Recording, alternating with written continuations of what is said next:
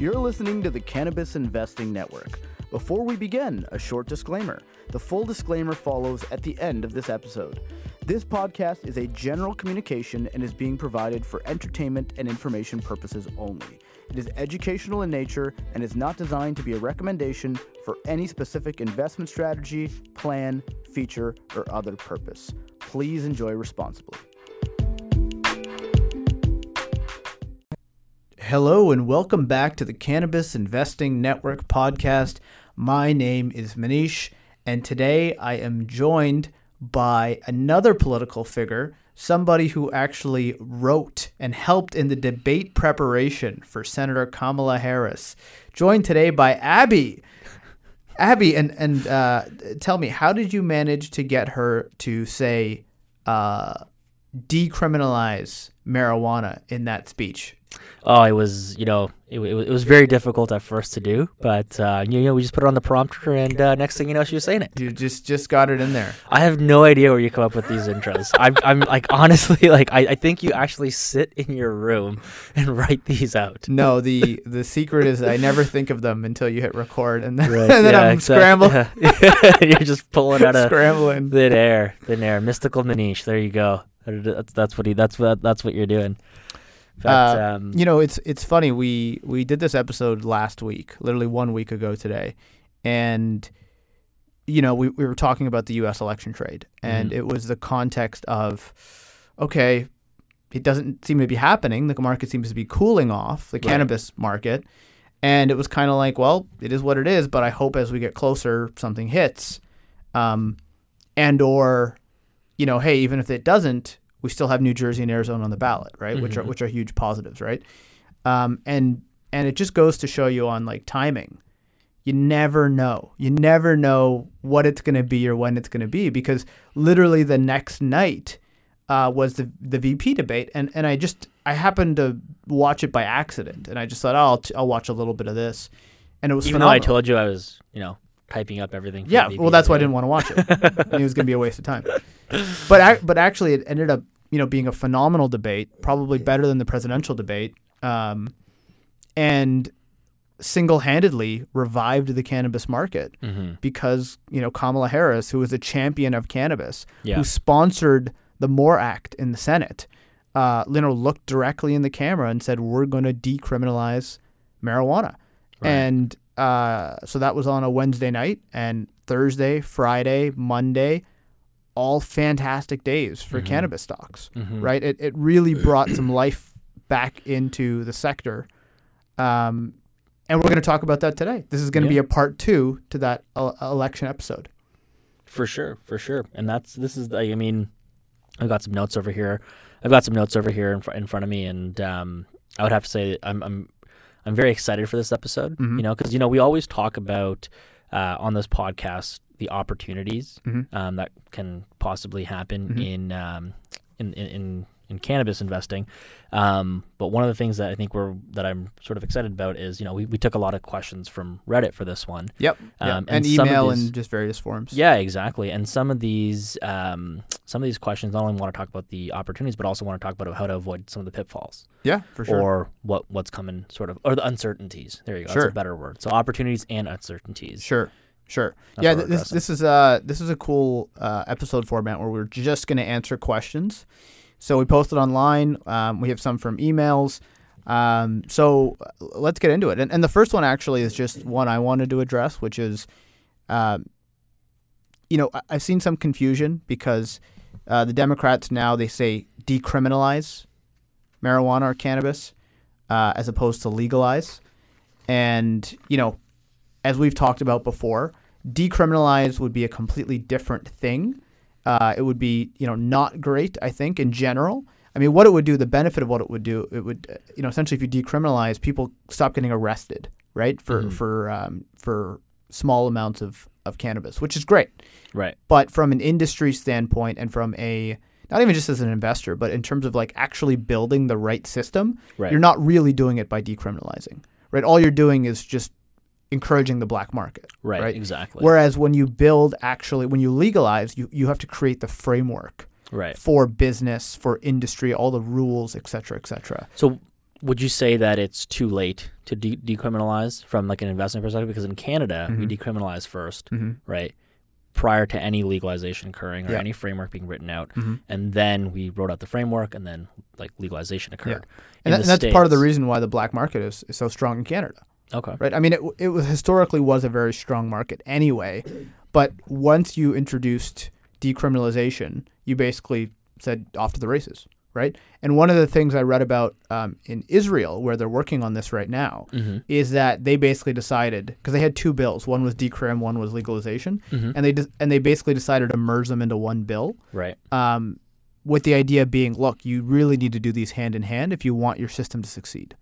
Uh, so that's that caveat. But the good news is for everybody is that I don't think you're actually going to have um, decriminalization in the U.S. What, what's happening is the um, the consultants have done all the polling, and decriminalization, that word, polls the best. Right. This is this is me speculating here, but I'm fairly confident on this. Okay. So what's happening is they're saying, guys, when you say this, you have to say decriminalization because it's very hard to fight against that. Right. Right.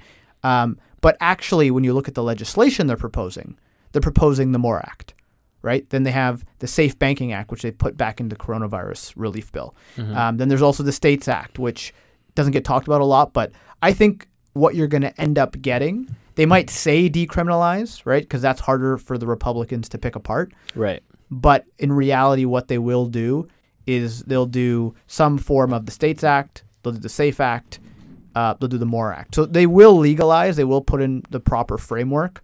Um, I don't think they're just going to decriminalize. But to be clear, if they did just decriminalize and not set up the proper framework, mm-hmm. that would be bad for investors, and I think bad overall. I think that would be a mistake. Right. For sure, for sure, it's a good sneaky way to uh, sneak legalization in. It's a Trojan horse. What? Which one is? By using the word decriminalize. Right. Yeah. Oh, yeah. sure, sure, sure. Yeah. I mean, look, you got to look at what they do, not just what they say. Right. That's that's very important in politics. Uh, another, uh, our, another, our, our own uh, CNN political correspondent in the house. Um, another question uh, in that was uh, about the FDA. You know, the FDA got involved with CBD, so CBD was legalized with the um, the Farm Act, Farm Bill, I think it was called, and and now you know the FDA is involved in terms of setting regulation.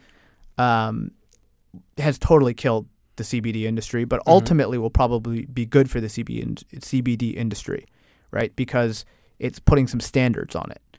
Um, so the question was about if we get legalization, mm-hmm. which uh, again I think we'll get some kind of states act legalization, but if we do, will this get kicked to the FDA? And then will the FDA regulate THC the same way it's regulating CBD now? Right. Um, first of all, if that did happen, that would be really, really bad. We don't want the FDA regulating THC. But I also think it's I don't think we're going to see that. Maybe mm-hmm. there will be some broad oversight, mm-hmm. but uh, in general, I really strongly feel it's going to be left to the states. Okay. And also with THC, it is highly regulated, especially in the limited license states. In you know Illinois, Pennsylvania, Florida, uh, these are very tightly regulated markets. Right. The operators are held to fairly high standards less so in those unlimited license states like California, Oregon, Washington. Uh, although California is like you know decently regulated. Yeah, California has a lot of regulation. Yeah, but um, THC, CBD, different worlds. Uh, THC is more highly regulated, and I think it should be, right? So I think you have less chance of the FDA coming in and dismantling the whole system. Right. Even if you start seeing it in like, w- wouldn't it make sense to bring the FDA in if because of edibles? uh, and, and beverages as well? I mean, it's it's possible. excuse me, it's possible, but I think with CBD, a big problem was people were using it as a as a cure, putting the cure label on it. Okay. Right. Um, can't do that. Right. Um, so, look, who knows? I, mean, again, there could be some broad oversight, but um, I just don't think they're going to go mess with this whole system. And regardless if they do, it, it's not going to be good for the sector. Wouldn't be good. No, it wouldn't be good. I mean, you could argue that longer term it's good because it will weed out kind of those lower quality, weaker players. And, mm-hmm. and but um, you know, it could it could just like what you can do sometimes you can kill a set because the FDA doesn't move fast, right? Right. They move really slowly, like you're seeing on CBD. So uh, I mean, it's like pulling teeth to get guidance. So in the Yeah. meantime, you can't do anything. You can't, you know, you're uh, playing by the rules, and they tell you to stop. While all those other, you know, black market fly by night operators are still doing it right. right? So it can really kill the industry um, in the short term or medium term, like it's doing with CBD. Right. So uh, CBD has other problems as well, but um, I, I don't think we're going to have that issue. And uh, even if they got involved, I, I think it would be a light touch, but I don't know. I hope I'm not wrong on that one. Okay. Yeah, that makes sense. Okay, let's get into let's get into some questions. Um, these next few questions come from P. Mitch. Uh, P. Mitch is a avid listener. He sent sends some nice emails uh, every once in a while. So uh, shout out to P. Mitch. Um, here we go. Do you have any data on your prediction that Nasdaq listed cannabis stocks will rise higher than on Canadian exchanges? Today, on a big up day, and this was sent a little while ago, but uh, three Nasdaq listed stocks, Greenlane, GrowGen, and GW Pharma, are down. Um, granted, Trulieve on the Nasdaq would likely be up as much as on the CSE. So, breaking that down, what he's asking is, you know, I've talked about the Nasdaq being the holy grail, and the fact that on the last podcast, uh, I, I pointed out Greenlane, um, GrowGen, and IIPR, and GW Pharma is also on the Nasdaq, and you know, on an up day, the Nasdaq names were down, right? So, so what do you think on, about that, Abby? Um, I mean, so well to answer that question, I, I don't have any concrete data on, on it, but Mhm. um, just looking previously in other sectors, not not necessarily cannabis, uh, uplisting is usually good for companies Mhm. uh, for for a plethora of reasons. Uh, the most prominent one being eyeballs on the stock. Uh, more people will be watching the stock, Sure. which, which translates to more investors. Um, and usually, as you uplist to an exchange, you tend to go to an exchange where there's more credibility, right? So, for example, uh, going from the CSE to the NASDAQ, there's a lot of hurdles on the NASDAQ that you must hit. So, for example, the NASDAQ has a price minimum. Your stock has to be $2, right? That already right there, um, some com- like that, if your stock is below $2, some companies can't invest in it. So, already you've become unattractive to, to a certain pool of investors. Uh, as well, going into a larger exchange, um, the credibility that you add is they also want um, a little bit more stability or more track record. Uh, so again, that alleviates some of the risk of okay, is this a fly-by-night operation that might not be here tomorrow? Still, still could be the case, but you know you've got more reassurance. Okay, these guys have had um, X number of months or X number of quarters of operating experience. Uh, sorry, Sure. not, not operating experience, but like financial data. So yes, it usually does. Um, it attracts more people. It you, it's Huge usually, access to capital. yeah, exactly. That's what it is. It's huge access to capital, and and, and, and it does translate into a higher price. Um, the one thing that I do want to state when I when I use the word uplisting here, I know uh. Specifically talked about Nasdaq listed. Um, with that, I would say going from like the OTCQB to the Nasdaq, that's a big jump. And that's going to add a lot of Massive. credibility. It's massive. Going from the Nasdaq to the NYSE, I, I don't think that's a, up, I wouldn't even consider that uplisting. Uh, or like fine, lateral listing, whatever you want to call dual Yeah. listing or whatever. But But, like T, but TSX to the Nasdaq. TSX to the Nasdaq, that's a good. That's a. I'm going to say yeah, that's going to add uh, volume, price stability, a lot more investors coming in because a lot of people do look at the Nasdaq. Think think of it this way: if you're not a Canadian or an American listener, do you even know any other companies that are on the TSX? Like, how many companies do you know that's on the AIM exchange, for example? Yeah, Right? sure. It's Great like, point. and that's that's a great exchange. Mhm. Um, That's it's in Germany? London. London. London. It's in London. I don't even know, I don't even know where it is. exactly, exactly. And so, I mean, so some people don't know where the TSX is. Some people don't know where the CSE is. They they're just like Sure. if you're global. So, but everybody knows where the New York Stock Exchange is. Everybody knows where Nasdaq is. Everybody knows um, those ones because those are the ones that are the most Sure. prominent. So so look, I'll give you a couple things on this. Um, first of all, I'll tell you how this how this all really came to me. Right, is that uh, if we rewind to May, I think, where uh, Aurora came out with their Q2 earnings. Okay, and I noticed Aurora had two hundred and thirty million dollars on the balance sheet.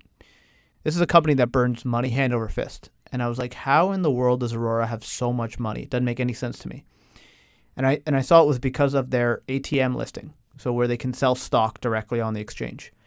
And I was like, how? And they, they sold in that quarter two hundred million dollars worth of stock. And I was like, how is that even possible, right? And it was because they were Nasdaq listed. So the majority of stock they sold was was on the Nasdaq. Okay. And it was because the volume is so much higher on the Nasdaq. Okay. Right. Yeah. So, so these are companies. This company like Aurora Canopy is listed on Nasdaq and the TSX, right? Mm-hmm. And uh, that was really eye opening to me because I didn't realize the power of the Nasdaq exchange. Because here's a Canadian company, only Canadian operations, mm-hmm. and yet it was trading. I think the ratio is about four to one, four times as much volume on the Nasdaq. Right. Right from international capital. So uh, I thought I thought that was really interesting, and that's why I ended up investing. But one of the reasons I invested in GrowGen because it was Nasdaq listed. I said this is a good company. It was a little overpriced for me. I bought it at seven dollars mm-hmm. when they just raised at five fifty. I was like, it's a little overpriced, twenty percent overpriced, but it's Nasdaq listed. I'll buy a little bit and I'll just learn about these Nasdaq listings. Right. And within, you know, we've talked about this. Within a couple of weeks, it tripled. Yeah. And I was like, wow, this Nasdaq thing is insane. So that really opened my eyes to the power of the Nasdaq. Okay. Right. So here's actually some numbers for you. Um, you know, there's a lot of this is gut feeling, but I, I want to give you the numbers in terms of what I see. So I looked at uh, October 8th, which is last Thursday, and I, I picked that date uh, just because that's a full day of trading for both Canada and the U.S. Mm-hmm. Canada had a long weekend, so you know the Friday is a little wonky. So I just picked the Thursday. Um, GrowGen traded 100 million US on the Thursday. Okay, uh, this is the day after the debate as well, so it was a, it was a good day in general. Um, IIPR, 127 million US traded in one day. Mm-hmm. Okay. Um, Canopy on the US side traded $230 million. On the Canadian side, traded 60 million. So four to one, traded four times as much volume on the on the uh, NYSE than it, than it did on the TSX. Right. Aphria, recently just listed on the on the NYSE, traded 77 million in one day versus 32. So about two to one. Okay. Okay. Uh, um, then I compared it to GTI, right? GTI, remember, is on the CSE and the OTC, mm-hmm. right? No NASDAQ listing. GTI traded uh, 6.75 million on the CSE and 10 million on the OTC. Right. So that was a different, that's a, a little different. It's about 60% of the volume uh, is on the U.S. side, right? Okay. But just look, just look for a second at these absolute numbers. GTI, which in my opinion is probably the most promising cannabis company out there, okay. just in terms of you know being a, a green chip company that we talk about. It traded a total of 16, 17 million bucks on that Thursday. Right. Aphria, which is a good company, but I would argue not as interesting to me as GTI. Yeah. Traded 100 million on the same day. Right. Right. These are all U.S. numbers. Yeah. So Aphria traded six to seven times GTI. Canopy traded almost 300 million. That's right. 15 times what GTI traded. Even GrowGen and IIPR, which again, these are good companies, but I wouldn't. I, they're not as good as GTI. 100 million, 127 million. Like the numbers are, are huge. They're massive. Yeah right? So uh, going from the CSE to the NASDAQ, to go back to an analogy we used before, it's the CFL versus the NFL. Yeah. Different leagues. There you cannot. And the CFL is not college football; it's Canadian football. I have relatives in the states, and they think CFL is college football. That's not. Yeah, exactly. That's that. Yeah. That's how when you know you're in a different league, people don't know the name of the league. Yeah, exactly, exactly. No, but it's true. It's true. I mean, like, look, you a lot of these companies get a lot more eyeballs on the stock, especially on the large on, on the Nasdaq mm-hmm. listed. Mm-hmm. And on top of that, we've talked about this a million times. It you bring in institutional capital, right? Massive. Exactly, Massive. and that and that and that and they can move volume and they can move size and why it's important for these volume numbers um, a it provides liquidity if you need it you can you can kind of get in and out without um, um, what do you call it Mo- moving the price uh, pushing out large block mm-hmm. um, and on top of that it usually like when you have high volume you know it can it's usually good for the if you you know the stock can start running up a lot quicker Well, it's new money coming in, right? Like like not necessarily. Well, not necessarily, but in the case of Nasdaq, right? Like you got to oh remember, yes, yes, going from the CSE to the Nasdaq, it is new money coming. in. You're huge right, amount. right. But Sorry. even just in terms of like the cannabis story has been, we've heard it a thousand times in Canada, right? Mm-hmm. We lived through the up and down. I just keep saying the U.S. is untapped. Some of the money came here as part of the initial wave, right? Yeah. Um, but there's so much money in the U.S. and globally that is untapped for the U.S. cannabis opportunity. So I've said it before. I'll say it again. When you can put GTI or Trulieve on the Nasdaq, yeah, oof, watch out. You are going to see some some amazing stuff.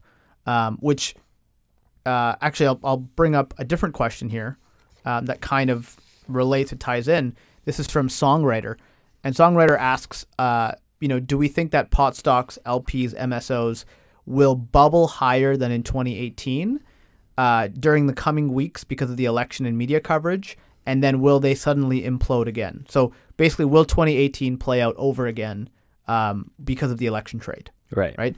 And what I'll say is that I think people might overestimate what happens in the next two months, Mm-hmm. but they might underestimate what happens in the next two to three years. Okay. So what I mean is the election trade uh, has potential to bring in a lot of new eyeballs, a lot of new energy, a lot of new capital, no doubt. Yeah. I'm very excited, right? Yeah. Um, but again, to me, that real like when you talk about getting bubble-licious and things getting crazy, Yeah. get those U.S. companies on the Nasdaq because that means tons of new capital. It also means that strategic capital, you know, the the you know big beer companies, whatever, Yeah. they can start investing and acquiring those companies. Yeah. If they're on the Nasdaq, we can buy them, right? N- Yeah. Now, now everything's permissible, Right. right? So that to me, when you want to talk about you know 2018 type of hype, that's how you get there. But do you think the same come down is going to happen, like the same bursting of the bubble? So 'Cause I think that's what he was alluding to. yeah, sure. So so yeah, great question. So Or to- she. Yeah, he or she. Yeah, I don't Yeah. know.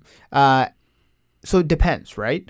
So um, I I think that people are people, and there's enough kind of uh, virgin capital, let's call it, that will come in, like stuff that hasn't been, you know, has not touched the cannabis story before, who will probably make all the same mistakes, who will probably buy anything with cannabis in it and just bid it up, right? Okay. I'm not saying that uh, the exact same thing is going to happen, Yeah. Exactly. but I could see it.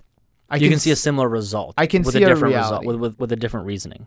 Uh, yeah, sure. Right. Different playing field, different, Yeah. different everything. Right? So, for example, like the 2018 crash Mhm. was basically you had a lot of hype. You Mhm. had companies with no revenue, pre like they were pre-licensed, Right. Going off the fact that it was cannabis, It's complete everybody- speculation. It was pure speculation. Right. You had, you know, the, just anyone put cannabis in their in their names. Mining companies transitioning over to cannabis, just getting their their stock up and doing whatever. I don't think mhm. you're going to see that story play out in the states when this when this listing happens. But I agree with you. I think there will be a disconnect between the price and Mhm. the valuation um, as the story sort of unfolds. Mhm. And yeah, of course, there's going to be a correction where like once that disc once, once that gap needs to be Mhm. uh, filled, right? And so I think the price will will come down. Mhm. Um, I but I don't think it's going to be like pre-revenue companies anymore. yeah, like again, I can see a reality where things go crazy and all the Mhm. pre-revenue guys or even like low revenue guys with a good story can just go crazy. Yeah. Right. Um. By the way, or entering a new state or something, right? Entering. Like if a new state comes online, Right. and there's like a, a like a, a company that's the, like they have the strongest foothold in that in that state. They decide to go public. They're a private Mhm. company that could get a nice run up. Yeah, but again, that would be reasonable. Yeah. The, what we saw in 2018 was complete irrationality, right? Constellation Brands showing up, giving five billion dollars to somebody who, you know, had no plan, like didn't know what they were doing, right? Yeah. Yeah. So yeah. I, I don't I don't think we'll see that again because um, you're not going to be pre-revenue anymore. You you know we've had time. The markets are open now. You can actually see what's going on. and there's data now too, right? there's data. These are real companies. So I don't know if you'll have that wild. You'll def. I can definitely see you like there being a crazy uptick. For sure. I um and then you know uh, you know people coming back to reality, etc. But Yeah. I don't think I don't think you'll have that same uh, bubble type behavior as eighteen nineteen. No, because 1819 was green rush, grant like land Yeah. grab. It Mhm. was just everything that It was a con- it was such a confluence of events, right? right. And on top of that, here's one thing we didn't we didn't really touch about is people were creating a narrative, and basically research reports were sort of backing that narrative off of uh, um, expectations, right? Like sales revenue numbers were supposed to be six billion or four billion. Market was six billion. Yeah, yeah. it was six mm-hmm. billion, and like so now you can be like, okay, well, you know what? Like in 2018, or sorry, in 2019, we did 1.1 in Canada. We're not going to do seven, eight billion, mm-hmm. You know, probably going to be closer to three and a half. Don't get me started. Got to get that in there, you know. Yeah, exactly. um, this episode might go a little long, by the way, but that's okay. I think we're we're having fun. So, um, closing closing on that. Do I think we'll bubble higher in the? So I don't think the election rally will be the same as the 2018 rally. Like I don't think you're going to see that kind of behavior without Nasdaq coverage. I mean, look, things could get pretty crazy though. Like, hey, I hope they do. Right? I mean, I um, found myself in a very awkward position in like June and July when I was holding all cash, you know, and and, and the market was going insane, you know, rallying insanely, and I'm like, am I gonna miss? You know the cannabis. Am I missing the entire cannabis opportunity for, sitting yeah. in cash? Like, and so I don't I don't necessarily like it when the market's going up 10% a day. You know, I like it when things cool off. People get a little bit nervous and they start dumping their names, and then I can kind of come in there and start accumulating, right? So, um, who knows what's going to happen. But now I'm sitting comfortably because I've deployed almost all my cash. I've made all these bets. So now I'm like, whatever happens, happens, right? Like I'm I'm ready for the rally now, right? Yeah, you, you just sit back, relax, and. Well, yeah, you know, I, the darts have been thrown, the blindfolds come off. You know, we, like, all right. Yeah, we look, we can't control, right? We can't control what the market's going to do. Yeah. Um, but certainly, I think we'll do well into the election rally. But even then, like you know, imagine if Biden wins, you can imagine things going crazy. But people are going to expect you know things to be legal, you know, the next day. But it's not mm-hmm. how it mm-hmm. works. Yeah. Right. It takes time. It takes you know it's probably not something you're going to do in the first hundred days. It could take a year. It could take more. Right. So it, there's a lot of opportunity for ups and downs. Uh, okay, back to where do we leave off here? Back to P. Mitch's question is another question here. Um, he's this question's about low volume stocks. And and this is a really Abby, I want to hear your thoughts on this. So he's basically asking about the fact that, you know, if you're buying into a low volume stock, um, it, it can cost more to get out of. Um, because of the bigger spreads, and then you yep. know you have to move the stock essentially. So if you don't understand what we're saying, like you know he's ta- he mentions Greenlane for example, right? So you know Greenlane is a name I mentioned a week ago. It's been on fire in the last week, but so have a lot of other things. But Greenlane was really trading some weak volume at the time, and what happens is, you know, if you want to buy, you know, a, a, bunch of it, you might move the share price up just buying it because there's not a lot of action. Right. Or if you want to get out in a hurry, you might move it down a lot. Yeah. Right. So it costs you a lot. Mm-hmm. So sorry, I'm, I'm, just trying to see the question here. Um, I guess he's asking us like, what do we think about that? Right. What do we think about buying a lower volume stock? For sure. Um, volume is very important. Okay. Okay, and and especially in terms of liquidity. And P Mitch, I think you hit it right on the head by looking at the bid ask spreads and realizing the wider the spreads, the less volume that there is, and you're obviously moving moving the price. However, though, you shouldn't solely base your investment decision based on volume because mm-hmm. that's essentially gambling and speculating. Okay? Well, well, sorry. To, just to be clear, too, I think what he's saying is he might like a name, but if the volume's too low, he's like, forget it, I won't touch it. Yeah, exactly. I mean, in that case, I would say if I like a name, so um, a, lar- a, a strategy that uh, a lot of these big institutions use. So, for example, like pension OMERS pension plan wants to leave Bell Canada. Okay. You can't just dump all the Bell Canada sh- shares, right? So what they look at is they basically look at uh, VWAP, which is like the volume weighted average price, and mm-hmm. they pick a certain date, whether it's one day, one week, whatever. They they basically take that price, and a rule of thumb is, um, you know, you want to sell below whatever the VWAP is, and you want to buy above, or sorry, you want to buy below, sell above. That's what it is, right? So if VWAP is like, I don't know, 10 million shares and you're trying to dump 20 million shares, you don't want to dump all 20 million shares at once, right? You, it's well, you probably can't. If you trade 10 million in a day, you trying to drop two times the volume will yeah crush the stock. It'll, right? Exactly, it'll, it'll it'll it'll definitely crush the stock. Um, having said all that, a good way to enter a liquid stock is to enter in tranches. So mm. don't. So let's say you be you patient got, and be patient. Yeah. So don't. Yeah. Let's say you got I don't know a thousand dollars to put into this name, um, and don't go and put a thousand dollars right, right into it. Maybe do a hundred here. In, in, in this example, a thousand dollars would move like would move It, be, yeah, because it's a very illiquid yeah. stock. But you got to Like be massive. so so it's careful. You got to be careful too when you're using numbers that small because right. you know if you if you get charged ten dollars a trade, for example, and you break it into hundreds, Yeah, you're paying ten percent commission now. Yeah, that's that that's right? very true. you got to be careful. That's very true. Yeah, but you know, a thousand bucks. Yeah, if you don't, if you can't get a thousand bucks of volume, it's a very there's, there's probably a problem. Yeah, there's probably yeah. a problem. Well, there, I mean, right? that's that's, that's Yeah. why I use the thousand Yeah, dollars. I yeah, mean, like, yeah. fine, we can use you know twenty thousand, whatever Yeah. you want. But usually, if you can, but in general, if you can break it into chunks, yeah, that can help. that's a great way to sort of you know blend your cost your Yeah. cost base, right? It's also a good way just just to like that's one thing I've learned too is like if I like something but I'm not sure, um, like I have an I have an idea in my mind of what's like a bet size. Like hey, this is like a small kind of position number that I feel comfortable with. I'll just start with half. Right, like so that way if if you know if the price goes down more, I can put more behind it. Yeah. Um, If things go well, all right. Well, you know, I didn't have as much money as I wanted in, but I still got half in. Right. Yep. So, so it's it's really interesting, Abby, to get your um, your input on on volume, right? Because you know, coming from the real estate world and getting into the stock market because of cannabis, I never really understood the importance of volume, Mm-hmm. right? And it's funny. There's there's a, a friend we have um, who I don't think I've talked about before, but uh, Wait, you have a friend? just the one. We'll we'll call him uh, institutional Neil. Okay, and uh, institutional, institutional Neil. Neil. Okay. and uh, it's not his real name, but I don't think he wants to be. Really? He doesn't want to be. That's named. not his real name. No, wow. It's on his birth certificate. I thought that would be his government name. You know? He- well, he so he runs uh, institutional funds, right? So that's that's his background. And you know, when I told him about a particular name, he'd look it up and he goes, "Oh, this the volume's like way too low on this thing, right?" Mhm.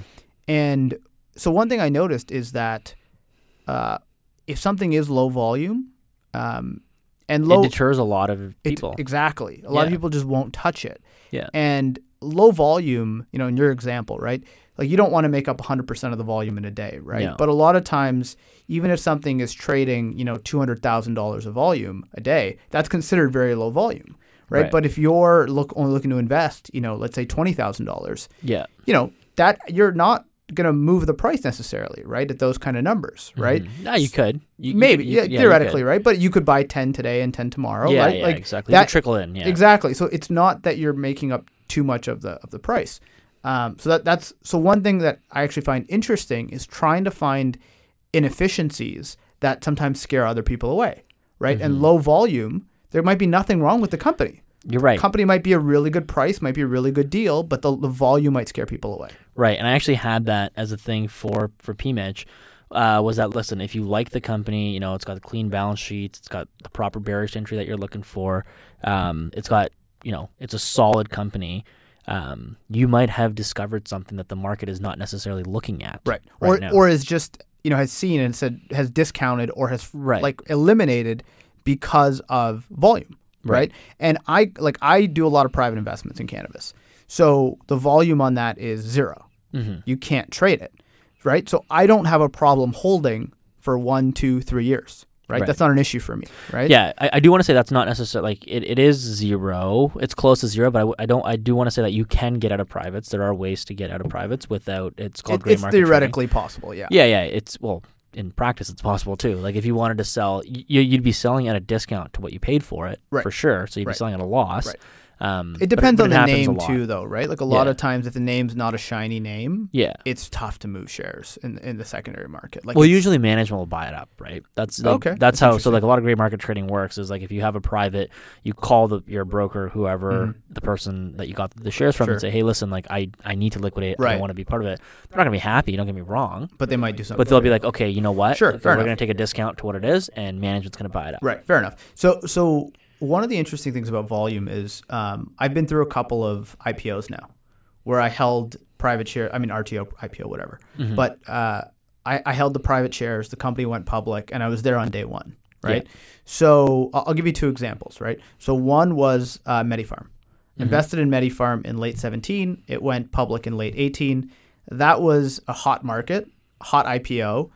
From day one, it just went nuts, right? It just went to the roof. So tons of volume on that one, a lot of heat on that one. That was the time um, when people would buy these, you know, IPOs or pre-IPOs, and then the minute they went public, they would go nuts. Right. So you're making free money. Mhm. You know, you were doubling or tripling on day one. Right. Right. It was phenomenal. Right. Mhm. That inspired a lot of you know reckless behavior. I think. Okay. Um, then on the flip side, I invested in a company called Trichome. So we've talked about Trichome before, specialty lender, et cetera, et cetera. So I did their IPO round in February of 19, Mhm. which was a very hot market. Mhm. The company didn't actually go public until late 19. Mhm. Okay. Which was a Terrible, market, right? Yeah. So night and day. So when it went public, that uh, that company stock got no love, Mhm. zero. Like the volume on that thing was garbage. And funny enough, uh, I, I, told, I told you this earlier. It's that company actually started on the venture, Right. which is theoretically a better you know venture exchange than the CSE. yeah. But then they moved to the CSE, and that's when they started getting love, Right. right? Uh, which is just an aside, but it just shows you how um, how fickle, I guess, volume is. Like volume is about whether or not people are paying attention to it, and whether whether or not they're willing to do something with it, Right. right? So, as an example, Trichome, the RTO round that I did was two two dollars and ten cents. Mhm. Okay. Then when it went public, you know, it, it had no love and it was like maybe a buck fifty, Right. right? So it was down like a third. Then ver- and then, like almost no volume. Mhm. So if you wanted to buy or sell, you were going to move the price, Right. and people sold. As as you know, over time, people just wanted to get out of the name, right? Right. And so I saw that stock go down to a buck twenty, Right. which essentially for this company, I, I knew was like book value. It was Right. like super super cheap in my Cash value, I think. You, Ca- yeah, because they had a bunch right? of Yeah. like loans and stuff, so it was like almost Yeah. the, the par value of the loan. I remember you and I were talking Yeah, about this. this Yeah. is a while ago. So Yeah. and then so I started buying, Mhm. and again, very low volume. Um, then it went down to like eighty cents, and I was like, you know, dying. Right? I was like, this is this is. But the keep in mind, thing this ever. is just for anyone listening. Keep in mind, this is like a terrible, terrible cannabis market that it's going into. also just it wasn't the sexiest story. Mm-hmm. You know, it was a very niche story. It still is. Like, uh, you know, now it's different because they have a, a LP in house. Yeah. But at the time, they were just lending money to companies. People didn't really. Yeah, it wasn't that sexy to people. Yeah, and uh, and remember, th- we came off of very frothy capital markets for Totally. cannabis, right? So it's like, Totally. why do people need lending? Uh, yeah, maybe. Yeah, sure. I mean, i i- funny thing with their story is the worse the market gets, the more valuable. Oh, for sure, exactly. you know, the better loans they can place now, right? and, and and the reason why for that, for anyone wanting to know, is um, when your stock is really high, Mhm. you know, you want to give up equity because you're not giving as much equ- equity. Sure. When your stock is really low, Sure. you want to try to get debt. well, even the other way around too. Like at that time in the market, people were willing to give you equity. People were lining up around the corner Right. to give you equity, and then when the market tanks, nobody wants to give you equity, Right. right? So and, and as a company, and you it's more wanna- expensive. Yeah, and as a company, you shouldn't want to give up equity at that when time. yeah, when it's when if it's you cratered. believe, yeah, exactly, point. exactly, exactly. But but so I learned a lot from the Trichome experience because Mhm. what I learned was here's the stock that comes out. It's low volume. The market doesn't like it. The you know, but I I I kept in touch with the company. You know, they're very responsive. They, they love talking to investors. So like yeah, you know, you know, I kept following them and following them. I said, you know, this company's real. I really like Mhm. what they're doing. I come from the, you know, the financing realm, yeah. so I knew how they were looking at it. I agreed with. I liked it, um, and so I kept buying. Right, Yeah. and then you know, it gets down to eighty cents, and I'm like, this is, you know, I, I can't buy anymore. Right, I'm just I own too much of it. I'm so scared now. Um, but once. So once I, I noticed that once they started getting the story out there and people started it started resonating with people and really when they got on the CSE, the volume just changed overnight. right. So finally, it, it you know the volume went from doing like I don't know you know 100 shares a day, 500 shares a day, to suddenly one day they did like 100,000 shares, wow. Okay. and from there the stock never really looked back. Like it, it's really it really you know so that 80 cents, 90 cents, whatever it was, that sub one dollar, um, you know it was here today and then it was gone tomorrow. Right. But it was what I learned from that is that low volume, uh, especially for the right name, can get interesting because Mhm. those those private investors who did that deal, they thought that they were going to get a double or triple on IPO, and they thought they were going to get out of the stock in two or three months. Right. Instead, it took them eight, nine, 12 months to go Right. public, And they opened down. and yeah. they opened way down. They Mhm. opened down a third. They opened down half. They so like they were at some point these guys just wanted out. Yeah.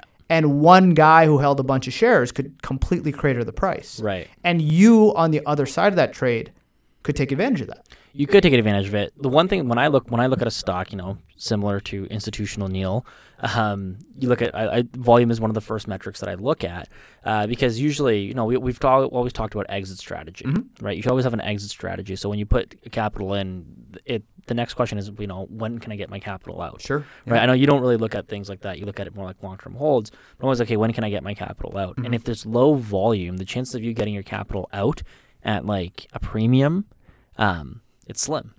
So uh, I'm going to disagree with you because this is my the same thing I say about basically momentum, which is that it just depends on who's looking and what's going on. So let's use like Greenlane as an example, bringing it back to Greenlane. Um, you know, when when uh, Neil looked at it, he basically was like, "Well, this is the volume's too low for me." Right. Right. I don't like this volume's too low. But you know, if you look at the price action of that company, it, it was a $17 IPO, yeah, which cratered. Right. Right. And and eventually got down to even like sub two dollars briefly. Right. So the volume was getting really low, but I think that when I look at it, the, the float wasn't massive. Right. The the amount of actually free trading stock was maybe a quarter of the company. Mm-hmm. Um, and eventually, when you get to a certain price, like there wasn't that many sellers. Like there wasn't that many people, you know, dumping the stock, right? But there wasn't that many buyers either. So why I'm why I'm bringing that up is that once the once we got a little more energy in the sector, right? Like literally a couple days later, now mm-hmm. the volume's been way up. Yeah. Right. So now you've gone from doing I forget what it was like a hundred, two hundred thousand dollars of volume a day. Yeah. To now you can do a million dollars on on Greenlane easily. Right. Now again, part of that I think is because it's a Nasdaq name, mm-hmm. so Nasdaq can bring in a million dollars like it's nothing in, on the Nasdaq. Yeah. Um, but low volume today, you get a little bit of heat, right? The price can shoot up, the volume can shoot up. Same thing happened to Vireo, by the way. Okay. Vireo was getting dumped by Bruce Linton, nonetheless. Actually. Oh really? Um, yeah. And how'd our, you find that out? Was uh, that uh, well? Uh, no. Uh, Alan Brochstein told me, and then also, um, uh, hedge fund Steve. Hedge oh. fund Steve was buying Vireo. He was buying Bruce Linton's shares wow. in the open market, and Bruce Linton was single-handedly cratering the price of Vireo. Did, did they? Did anyone say why he was? Well, he got like... fired. He got fired. Oh, okay. He held okay. a lot of the warrants. He oh, had, okay, okay. He invested okay. in the company. He was up. Yeah. Right. So he was dumping pretty yeah, aggressively. Yeah. Mm-hmm. Volume wasn't very high. He was single-handedly cratering the price yeah. and keeping it down. Um, and then once all those shares got cleaned up, and once people started looking at Vireo again, had a huge run. Yeah. Right. Volumes up, prices up. Right. And so, I, I guess the the long answer to this is, is I'm trying to get to like I like low liquidity and, and when things are going down as an opportunity to accumulate. Okay. But it depends how strong your stomach is. Depends how high your degree of conviction is in the company you're buying. Yeah, it needs to be really high. It needs to be high. Um, also, you need to ask yourself if, if it keeps going down, can I keep buying more? Right. Right. And and that comes to you know not putting too much in at one time. Yeah.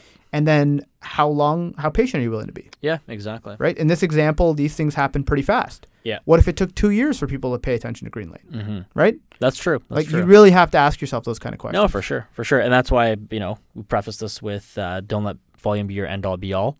Um, use it as one of the metrics. If you like the company, mm-hmm. get buy into it, and mm-hmm. then trickle in. Right. Okay, let's keep rolling. So, yeah. uh, third and final question from P. Mitch. He was basically saying that eventually, um, eventually, the U.S. will become like Canada, even though it's very attractive today. Uh, eventually, the, the America will become like Canada because competition will increase, more capital will flow in, et cetera, et cetera.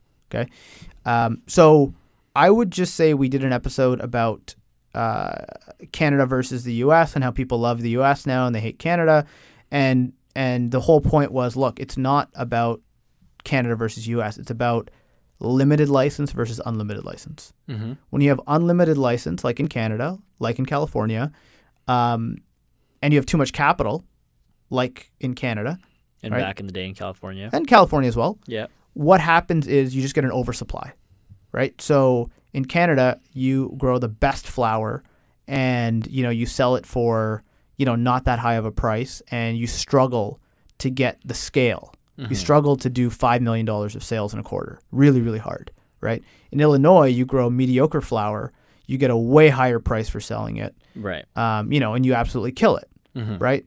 So I would push back on this idea that the U.S. will become like Canada. Mm-hmm. Um, the U.S. system is just so different. Uh, the federal illegality and the states' rules make the system very weird. So in certain markets like Oregon and Washington, yeah, it's already like that. It might be worse in Canada, Right. right? Uh, when you look at markets like Illinois, uh, like probably what Pennsylvania is going to be like and is right now, markets like Florida, markets like where how we think New Jersey is going to be, uh, I just don't see how they're going to get oversupplied. Right. Super limited license. The capital is limited because of the federal illegality. Uh, just very difficult markets to operate in because of federal illegality. Um, so all of these things have kind of conspired to Mhm. make it really hard and really expensive to be a scale operator. Right. And that's why, you know, there's a big four and there's probably soon to be, I say this time next year, yeah. a big 10, Mm-hmm. but there's not going to be a big 50. okay. I think there's going to be a big 10 and maybe another Some five monopolies will be created. yeah, oligopolies, right? Um, but I, I Sure, think yeah. I think you'll have 10 to 15 big scale players Mm-hmm. Um, Who dominate the market? who yeah who do really well and by the time you get that full federal legality where capital can flow in right they're going to be the beneficiaries of that Right. right it's going to flow to them Right. it's not going to flow against them people are going to want to buy out you know one of the only 15 top scale companies Yeah, for sure. And and the companies are going to be much better in terms of a cash position than, or sorry, from a financial perspective than Canadian companies. I also agree with you on this. I don't think that um, America will eventually be like Canada uh, for all the reasons that you sort of uh, spoke on, um, but also. Um, marketing in Canada is really difficult for Yes. cannabis, right? Yes. And so that like we're handcuffed um and i hate as a canadian i i hate saying this but like we are going to be a footnote and this isn't me this is like a lot of people say that we're going to be a footnote in the history of cannabis mainly because you know the americans know how to do business better Mhm. and it's and it's been proven in the cannabis space and it, and it, and it like you know yeah like angers me to say that but but i i like it's- what it is it is what it is, right? And um, um, so, uh, P. Mitch, I don't know if you're American or if you're Canadian, but if you ever come up to Canada, visit a uh, uh, your local, you know, dispensary and just go look at the product. Mhm. Look look at the packaging. Um, it's not appealing. It's not sexy. plain, it's, it's plain packaging it's yeah. plain packaging. It's another thing. Um, Complete, it's, it's terrible. very overregulated it's exactly overregulation. That's what it is. And then you go to California. It's beautiful pastel colors. Mhm. It's just much, much, much better. So I think that's a big proponent to it. Um, the next thing we already talked about the capital. We talked about the limited licensing, uh, and then lastly. Uh, I, we, I mentioned this in another episode, but Canada's frozen half the time of the year. I think I use that as an example. sure Um, but what what I really try to say about that is that like the Canadian economy in the winter, it's it's it's a lot more difficult than let's like to to have sales. Maybe not necessarily in cannabis, but just in general, people are more reclusive in Mm. Canada in the winter, just because in some places it goes down to minus forty Mhm. um, than in the states, right? So what I'm trying to get at with that is, um, you've got weird weather in Canada, Mhm. right? Um, you don't really have that so much in America, and then we and then you add the population differences in between the two. So it's a larger addressable market that's addressable for a longer time of the year. Yeah, Canada's just got too small of a population. Yeah. and and uh, way The- too much money, way too many licenses. Yeah, yeah, Right. yeah. You're yeah, That's- yeah, I mean, exactly. just simplest terms possible. Like that's now, now, P. Mitch, to give you some credit here, um, I I do think there's a possibility of what you're saying because, look, like one one thing we don't talk about um, is the risk of okay. There's for example, let's talk about Florida. So Florida just had their vertical integration case, uh, the second hearing on it, and I watched the entire thing, which was fascinating, by the way. hmm Um, and you can watch it too if you go on the. Uh, they stream all the Supreme Court cases now, which is uh, pretty interesting. But um, I think you're the only person who would watch that. the only person, yeah, yeah, literally their the only viewership is one. They're doing it just for me. yeah, It's a private show. low So- volume. So uh, low volume. There Yeah. you go. I like low volume. So so I watched that whole thing, and this the Department of Health said, uh, "Look, we've issued 22 licenses, but we have another 11 to issue." And and the argument against them was, "Hey, look, they don't. They have never not issued a single license since they did the original 22." And they said, "No, no, no. We're going to issue these other 11. We're waiting for this case to finish, so we can issue the other 11." Which is like, in my opinion, they don't want to issue it, but they're going to have to after this case. Right. Right. Even in the best case scenario for the cultivators today, they're going to have to issue 11 more licenses. Right. So what's to stop them from, you know, the next administration, for example, to stop them from issuing 100 more licenses, right? So in the U.S., it's it's the fact that cannabis is kind of taboo, and nobody wants to be the guy or the girl who who you know put a cannabis store on every block, yeah. right? They don't want to get the pushback from people. So that that kind of helps the existing system, helps the operators. But like P Mitch, to your point, you know, we're talking about a, a future where you know Trulieve's on the Nasdaq, and and big companies are investing in it, and it's normalized, Mhm. right? That's the ultimate outcome. That's a good outcome. Yeah. And maybe in that world, you know, the governor says, okay, you know what? We're going to open this market up. There's going to be a lot more licenses, right? And and it could happen in any state. Right. So that's definitely a risk. Like that, from a business standpoint, is a risk. Now, look, those companies would still be out way ahead. Trulieve and you know all the existing players, you'd be way far further ahead than a new license coming online, Yeah. right? Um, but it's a risk. But that's not really the bet that we're making today. Mm-hmm. We're not betting that you know Trulieve is going to be the dominant player 20 years from today. Maybe some people are, but that's not the bet I'm making. Right? When I invest in GTI, Yeah. I'm seeing a horizon of two to three to five years where you know this company moves to the Nasdaq, gets a huge amount of capitalization, right? And then I decide whether or not how much I want to sell, when I want to sell, what I want to sell. Um, I I can't see that far out in the future, mm-hmm. right? What I what I see, there's a like the runway that I can see Yeah. looks pretty good for those selected markets Okay. right? That's why I like to um, stick to the markets that I think I can understand because it's way easier to get those right. I don't have to be right on every market I look at, Right. right? If I can be right on the Florida ones, I can make enough money that you know it's attractive for me as an investor. Yeah. That makes sense. That's pretty interesting. P. Mitch, think- thank you for the question. Oh, sorry, go. Sorry, no, I was gonna say uh, no. P Mitch, thanks, thanks for the questions for sure. Um, but there was another question from somebody else. Oh yeah, who- related. Sorry, I wrote one line here. I forgot. Today is about infrastructure. Yeah. Tomorrow is about brands. Theme for another episode, but what we're investing in today is the infrastructure of cannabis. Okay. when you go into the alcohol space, there's a ton of breweries, right? There's a people know how to build a brewery. People know how to you know make. If you want to go start a brand, you don't even brew your own beer. You go to them and you say this is what I want. Or if you want to make a vodka, you go to a you know a distillery and they make it for you and you just Yeah. slap Put a label, label on it. on it. Yeah. Here you're building the infrastructure. Right. This is really early innings of the industry. That's pretty profound. You know. Wh- What can I say? Well, that. It's but uh, but no, sorry. I say there's another question that you answered as you were talking about P Mitch's question, uh, and I just can't find it here. I I think you're I'm talking it'll about this one, right? Yes. Yeah. yes, okay. yes, I'll, yes. I'll read the question. So th- this was a this was a really good a good question from Eric the Great. Um, Eric spelled A I R I C K. Eric the Great.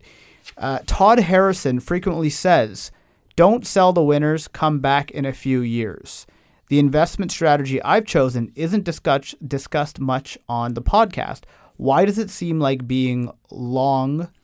Uh, I think what he's saying is why does it seem like being, you know, long term buy and hold yeah. is frowned upon. I understand it's a volatile sector and there's money to be made by trading, but trying to finesse and time the market just isn't for me.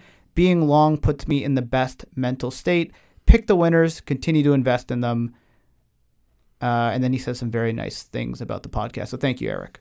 Uh, do you want to do you want to go first? Yeah, for sure, Eric. You're much smarter than both Manish and I. Real. We would like to have your level of discipline. Your level of patience, Um, yeah. exactly. But you know, um, I take profits. I'll be the first person to admit it. I don't. I you Mhm. know. It's Not me. I only take thing. losses. Well, I mean, I, I take I take more of those as well. this is Um, all a big tax loss write off for me. That's all. That's all this whole thing is. Pretty much, yeah.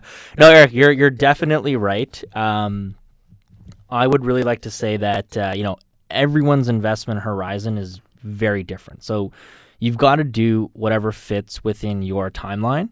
Um, I'm going to use myself as an example. I liquidated most of my portfolio at the end of August, um, the third week of August. Um, you know, I had a big uh, expense coming up, so I bought a condo. I needed to liquidate for it, and that's what I was investing for. Um, so you know, you're right. Don't sell the winners. Come back in a few years. But if you looked at my my situation, Mm-hmm. I had to sell to get it right. So it didn't matter where, where the stocks were. I mean, you know, I luckily sold at a, at a, at a decent thing, and mm-hmm. the market's pulled back when after after after I sold. Um, I mean, what I would have to say is just sort of given.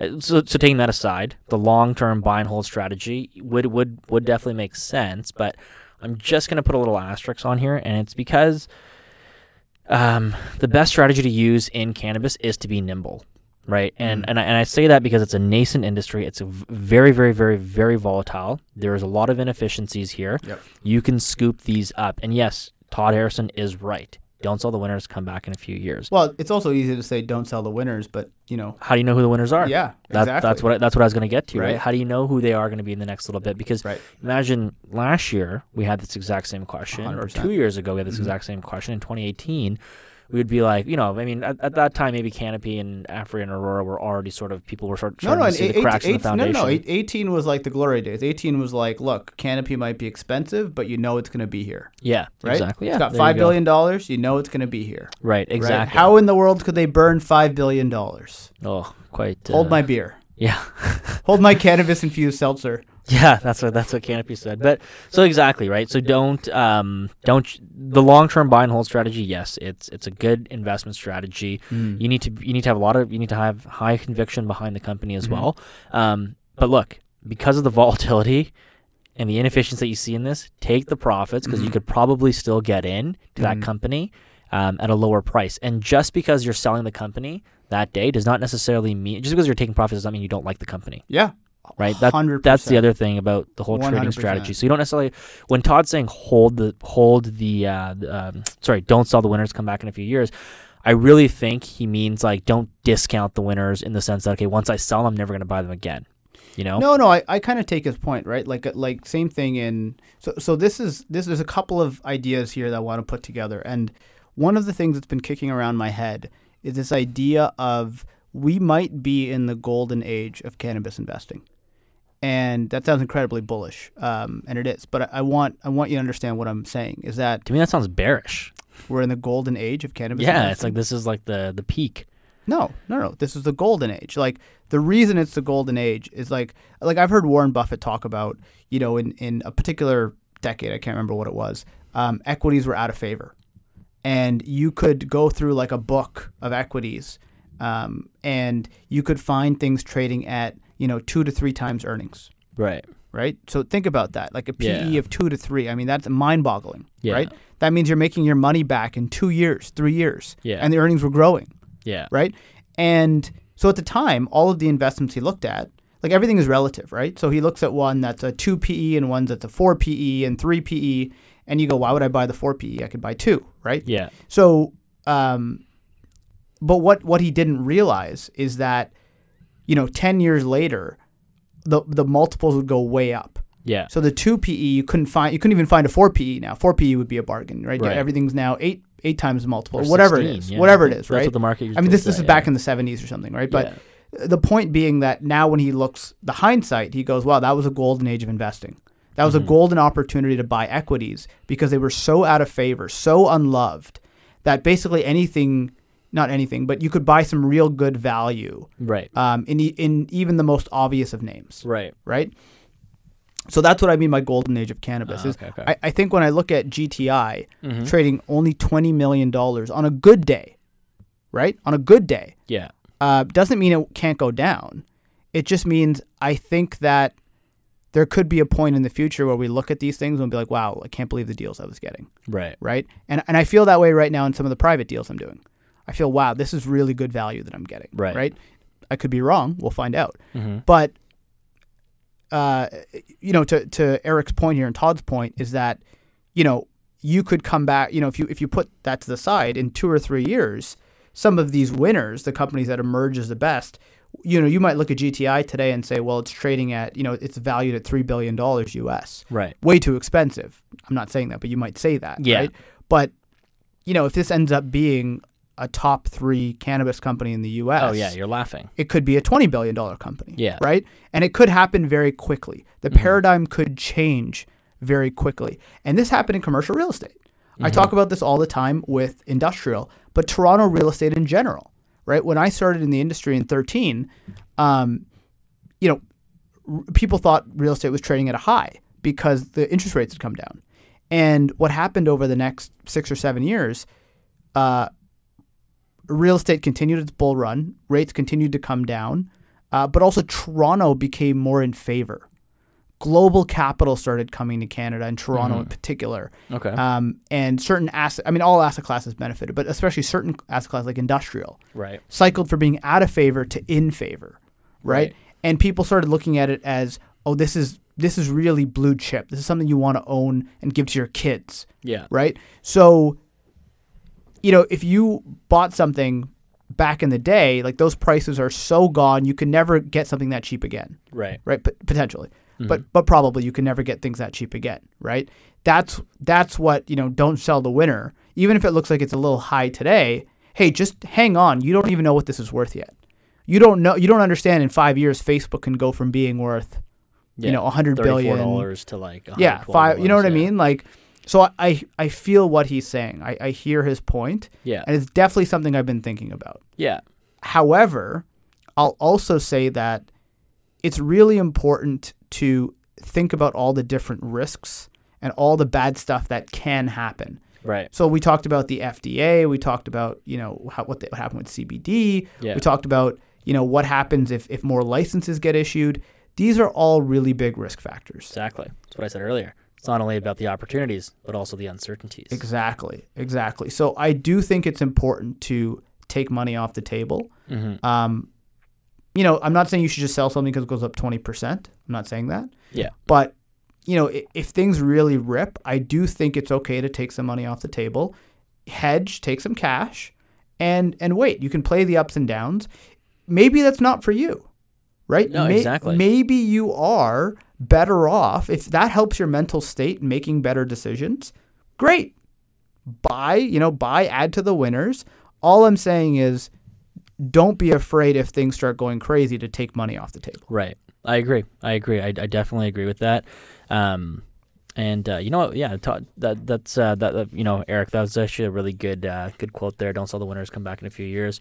Um, it'd be interesting, Eric. You know, you don't have obviously you don't have to do this, but um, you know, who do you think the winners are? And maybe in a few years we can kind of come back and look and see, hey, are they still the winners? Right. That's a great So point. If you ever want an opportunity, here it is. Yeah, there you go. CIN podcast at gmail.com, Eric. The, the other thing, too, actually, um, is, you know, when, you, when I go back and listen to episodes that we did, you know, a year ago, 18 months ago, the people I thought were going to be winners, you know, like I had a decent amount of money in Ianthus, MedMen, Harvest, right?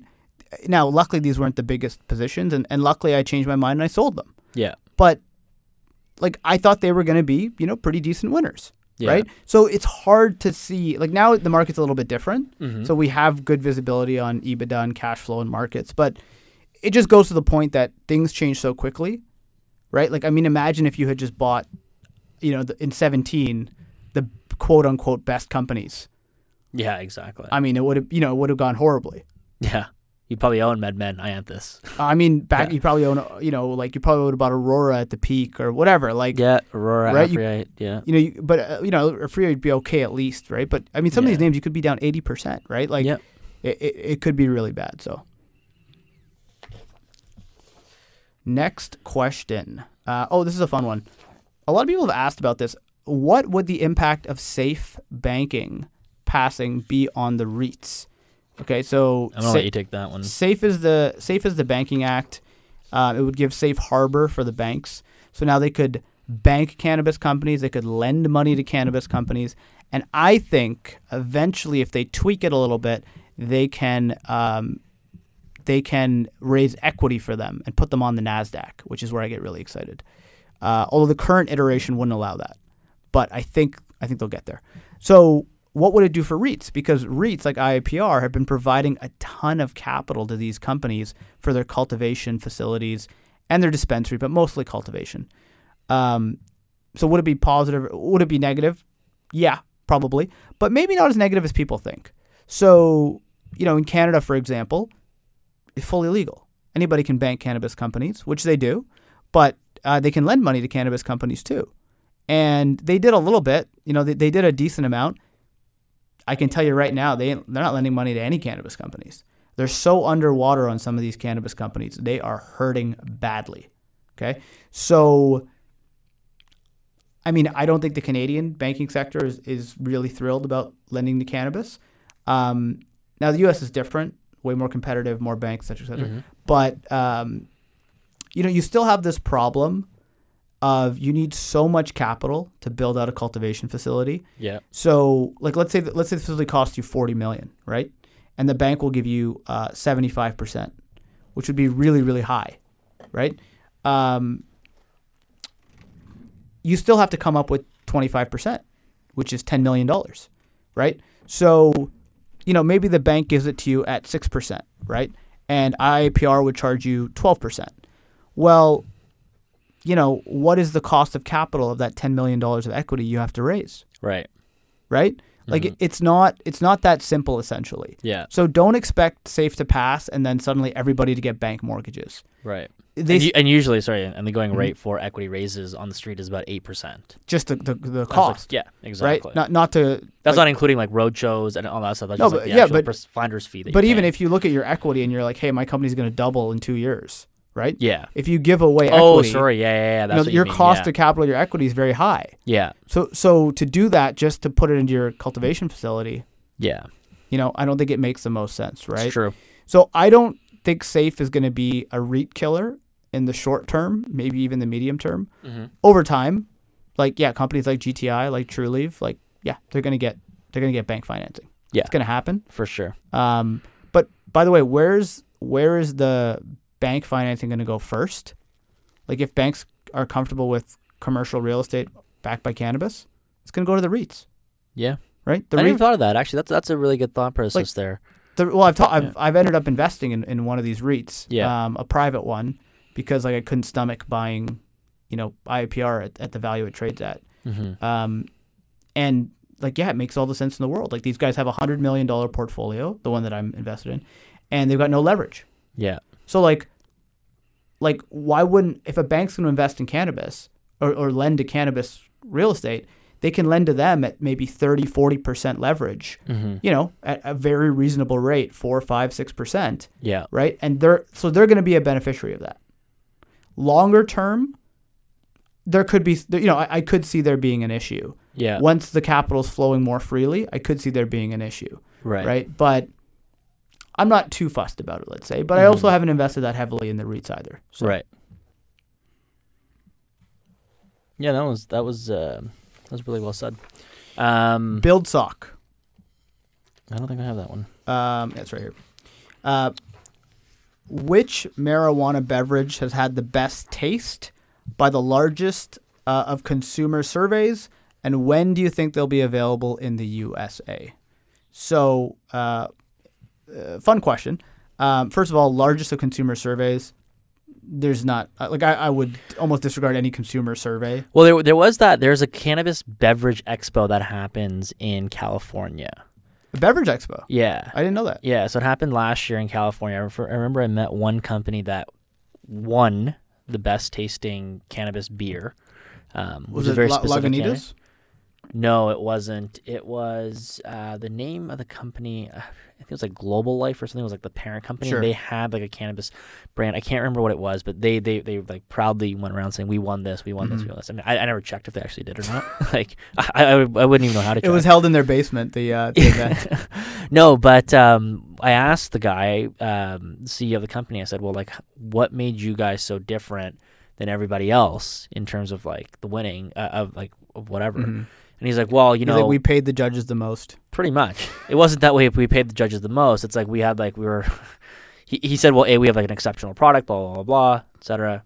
Um, and then you looked at their booth, and their booth was like three size, three times the size of everybody else's Mm. booths. They were like the first one in, and like you looked at the number of votes that like people like drank. People had drank that beverage the most. So it's just like people just drank that one, and then when they went to go vote, they just remembered it. Interesting. Okay, so, So- it's promotion essentially. it was promotion. So Yeah. just further to your point, you know, Interesting. Surveys, surveys are the surveys. yeah, Take yeah, take with it with, with it what you want. yeah. Well salted. Um, take it, take it well salted. Uh, look. Uh, Oh, I thought I thought I how you like your drinks. Yeah. oh my god.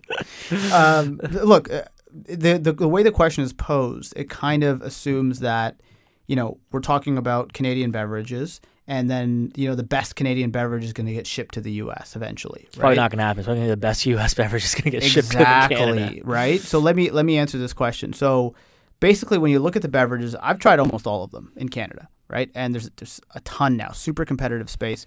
Sales are very very small. I think in Ontario they did like five million cumulatively on the uh, I think across all Ontario. But there's a reason for that. It does not necessarily mean the po- the product is not popular. Mm-hmm. You pointed it out. You can't go and buy a six pack of beverages. Yeah, like a lot of problems. Yeah, yeah, yeah. So that that's that that's a more of a regulation issue. Totally. I still th- I I mean like look I I'm still a big believer in beverages. I think beverages are going to be the evolution of, of the industry. Yep, yeah, yep. So look, I'll, I'll, give you a couple of shout outs here. So um, Canopy, which you know that was they were really putting a big flag in the ground with beverages, and mm-hmm. Constellation ha- behind them. I was like, oh, these guys are really going to figure out the beverages. Um, their beverages have been okay. They haven't been anything amazing. Um, you know, the the actually the best ones have been the houseplant ones.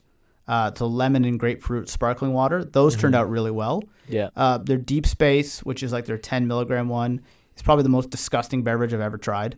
Which? Uh, it's a little black can. Oh, so this is not this is uh, this is still houseplant, but it's not like the no, no, it's canopy. It's canopy. Oh, canopy. Yeah, yeah, yeah. So, sorry, what, what was the the houseplant one you're talking about? Uh, that's a sparkling water. Also, it's owned by Canopy. Oh, okay, okay. Yeah, okay. yeah, yeah. Gotcha, that's also owned okay. by Canopy. Um, but the deep space is atrocious. Yeah. Um, Hexo has actually had the best drink so far. So they've got a JV with Molson Coors called okay. House of Terpenes. Okay. Uh, they've got a, I think it's called Truss is the overall name, but yeah. then one of their brands is called House of Terpenes. Um, and I've, i think they have one that's lemonine flavored. That one's actually pretty good that I've tried. Um, kind of sounds like an Italian soda. Lemonine, lemonine, lemonine. Like, you know, Orangina. Oh yeah, okay. Yeah. Lemonine's the name of the terpene. Oh okay. Yeah, yeah. Does it have a lemony taste? Yeah, yeah. It's quite yeah. nice actually. Yeah, it's quite, quite nice. Um, then they they also came out with these uh, v- another brand called Veryvell, and that's drops. So you can put it in your drink as much as you want, and that's actually really cool too. Um, Is but, that what I saw? You just slip it. that was a little tongue fresher. Uh, no, but look, I, I, mean, all of this is to say that, um, you know, this is one of the challenges of being a retail investor is that you sometimes only see what's available to you. Yeah. And, you know, the best beverage is not in a public company, in my opinion. Yeah, yeah. Right? Yeah. The best, I'm seeing really cool beverages in the US, mm-hmm. some of them, still pretty nascent. Um, but you know, Hexo has really cool beverages. I don't think they're going to win in the U.S. Right?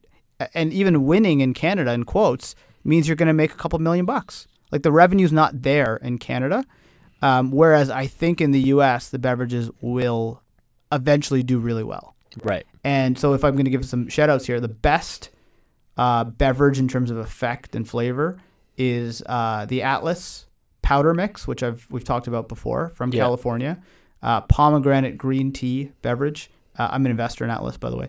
Um, microdosed, which is key. Uh, full spectrum, which really like, really good taste. So is this wait, is this three different beverages? No, no, that's all one thing. I'm describing the beverage. It being microdosed and full spectrum, and oh, yeah, okay. Yeah. I thought I thought microdose was the brand, and it's like this is full spectrum. I was like, wait, are we not talking about Atlas anymore? no, so that's Atlas. yeah, and then, but I think the winner, to be honest with you, will be Cann. C A N N.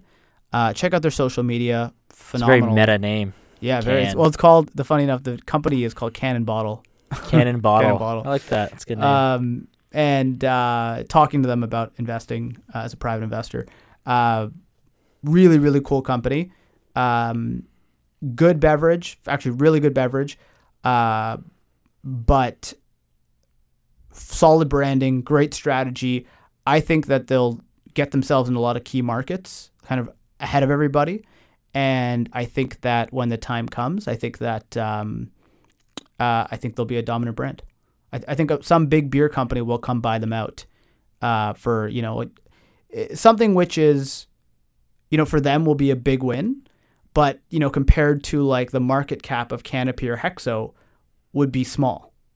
Okay. You get what I'm saying? Like yeah. even if you were to buy Hexo at today's valuation, uh, with all of their issues. Yeah. And their beverages are f- you know fantastic. Mm-hmm. You, you still you still are not set up to make good money on that. Right. Whereas if you invest in this private company with a much lower valuation and I think a much better path to winning, Right. right? You can you can do really well, Right. right? So I, I that's that's how I look at that.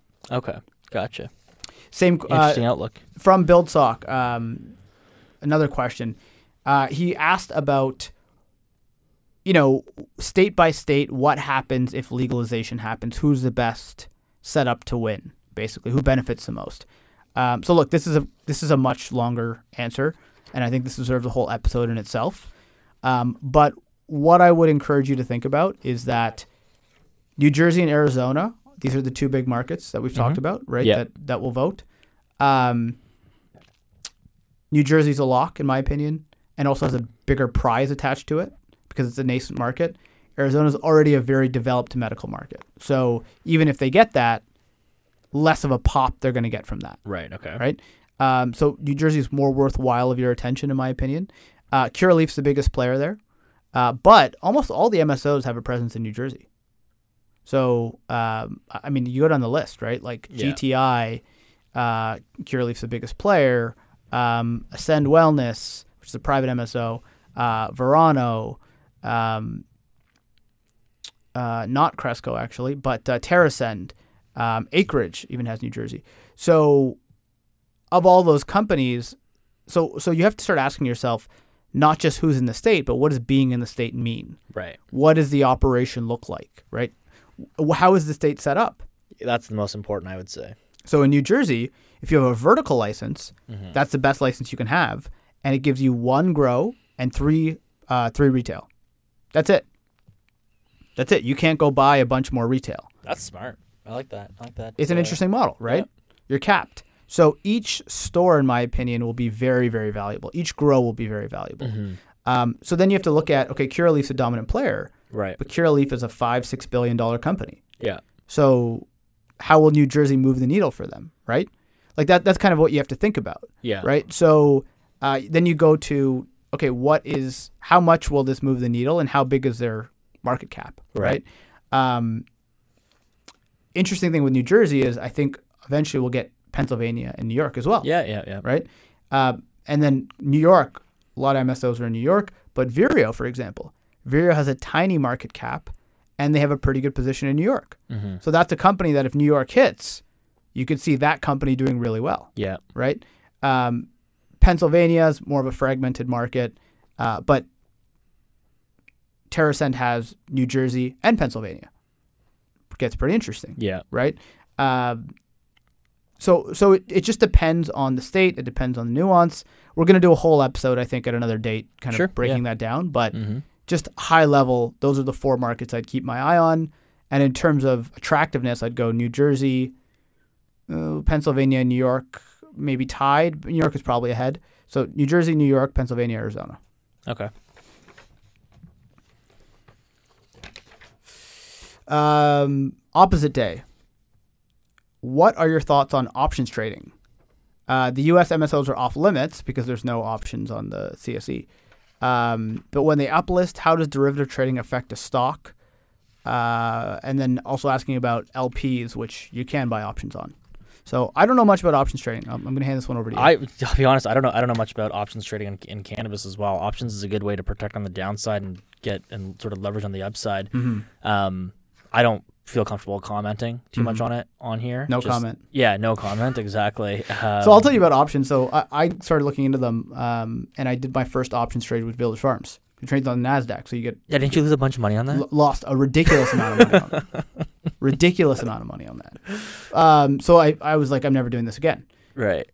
That being said, I did learn a lot about warrants, right? Oh And yeah, what- warrants I know a lot about. but options, uh, but no, sorry, but options trading, if you think about it, warrant trading is not that dissimilar, right?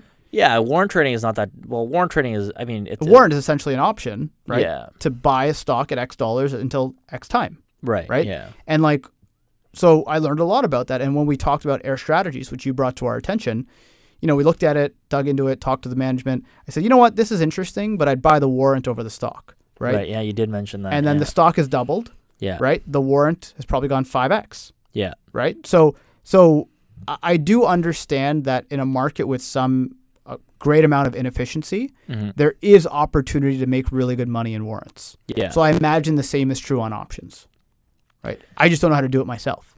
Yeah, options trading has been. I had a friend one time show me a little bit, and he said, "You wanted you want to trade around earnings season?" And I've done it once or twice. I made a little bit of money on it, but like like mm-hmm. nothing mm-hmm. crazy. I just never really got into it. I know mm-hmm. there's something called quadruple witching, which means all the options expire on one Friday or th- yeah, one Friday of a mo- of, of like a quarter. I don't I don't know. Anyways, it's it's like a whole weird world. But warrant trading, well, yeah, I know I know quite a bit about. Well, look, in, just in general, this is not our, we're not the guys to answer this question. No, we're not. But I think, you know, if we go back to warrants, um, when you have this inefficiency in the market, it creates a lot of opportunity to do some really interesting things, right? So warrant trading can be a high leverage way to invest. Yeah. Right. I like it. It's interesting. I wouldn't bet all of my money on it, but in the right spot, it can be really interesting. Yeah, warrants are a great hedging strategy. Mm-hmm. I would say, especially, or I guess, leverage strategy without the actual leverage, mm-hmm. um, mm-hmm. like like with yeah, their strategy. Exactly.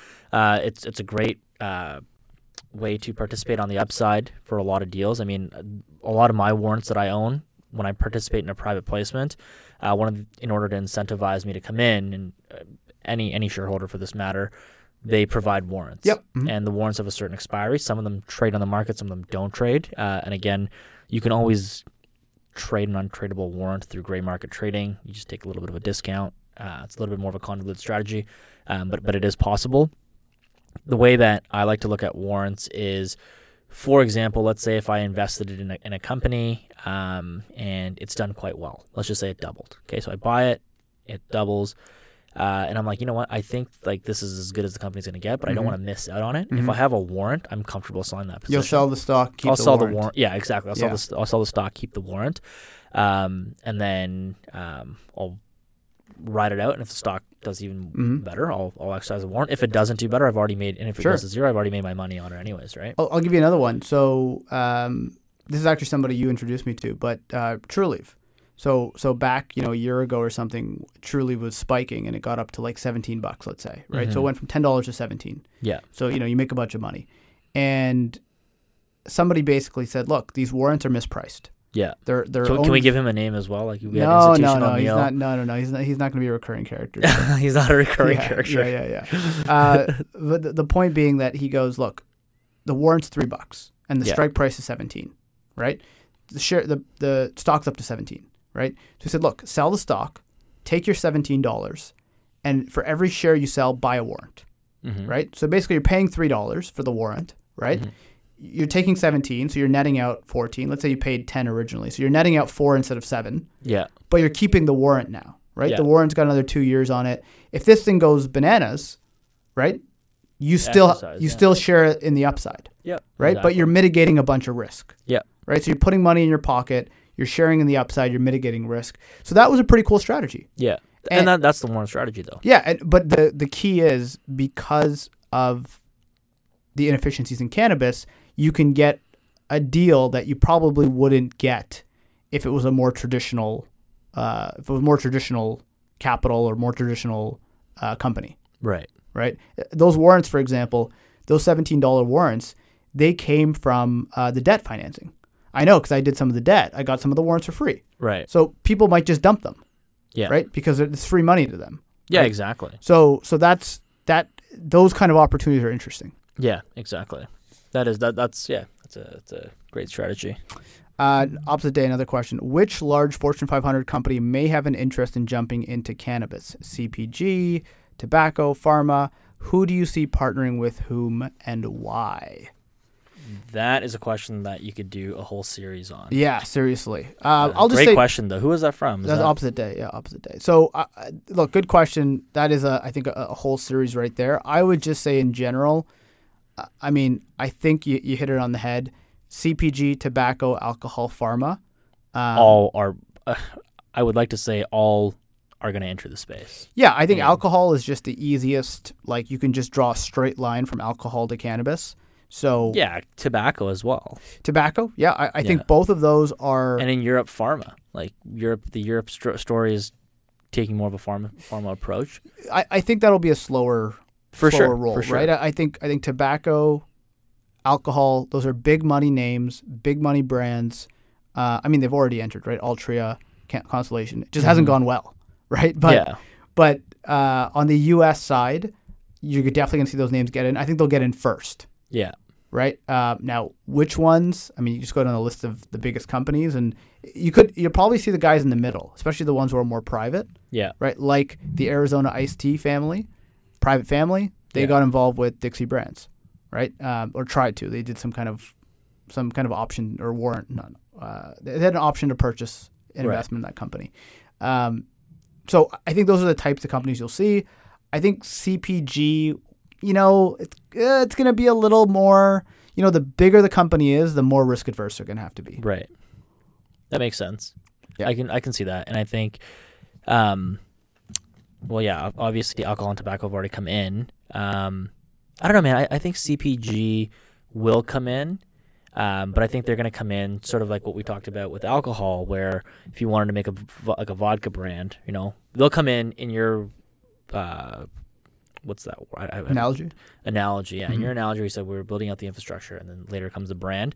I think CPG will come in when the brand And do the brand. Yeah, Yeah. that's when they'll come in. They might right? not even want to own the infrastructure. No, I don't think they. I don't think that. why- Like they don't. Why would they? Right? They they they know how to create a brand. They know how to create a lifestyle. They know how to do all that stuff. They can just outsource everything else and just put their label on Mhm. it. And I, th- I think that's when CPG will enter in. Um, I could see them investing, uh, you know, making a real partnership. You know, because they want to have a, a flag in the ground, and like, especially if these companies have great economics, mhm. I think they'll want to be a part of that. Oh, for sure. I mean, yeah. Once these companies start to prove out, but I think the economics will come Mm-hmm. during the brand aspect as opposed to the infrastructure. I think all the the headwinds and arrows in the back and all the fighting is going to be done in the It's happening right now. Yeah, It's happening right now. exactly, exactly. Wake up every morning getting ready to fight. Yeah, exactly. So, so look, that's a short answer. Long answer is a whole nother episode, but that that's a great question. Yeah, excellent question. Uh, last question from opposite day: What single MSO has the strongest share structure for shareholders? Interesting question. Great Mhm. question. Um, I'll give you just a quick non-answer, which is um, the best share structure I've ever seen. yeah. Ianthus. Oh yeah. Yeah. Okay. So, so funny enough, Ianthus converted all of their classes of shares into a single class. Okay. So everybody had the same shares, Mm-hmm. right? So you know, if you look at that, you go, "Wow, what a great company!"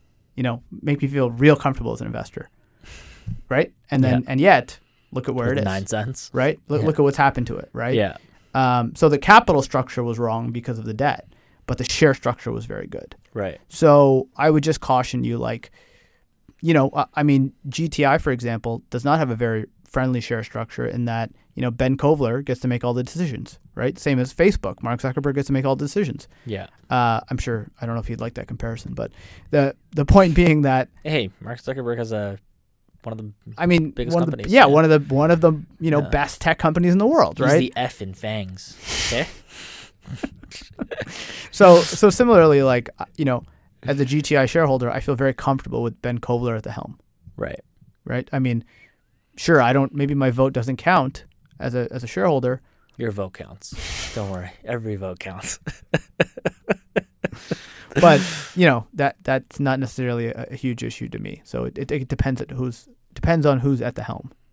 I mean, look for me, share structure is very important when you're getting in really early on. Um, as I tend to invest in a more mature company, I typically know that you know previous raises have been done. Management owns certain amounts amounts of shares. I'm usually I'm really more in it for the profits as opposed to like Mm-hmm.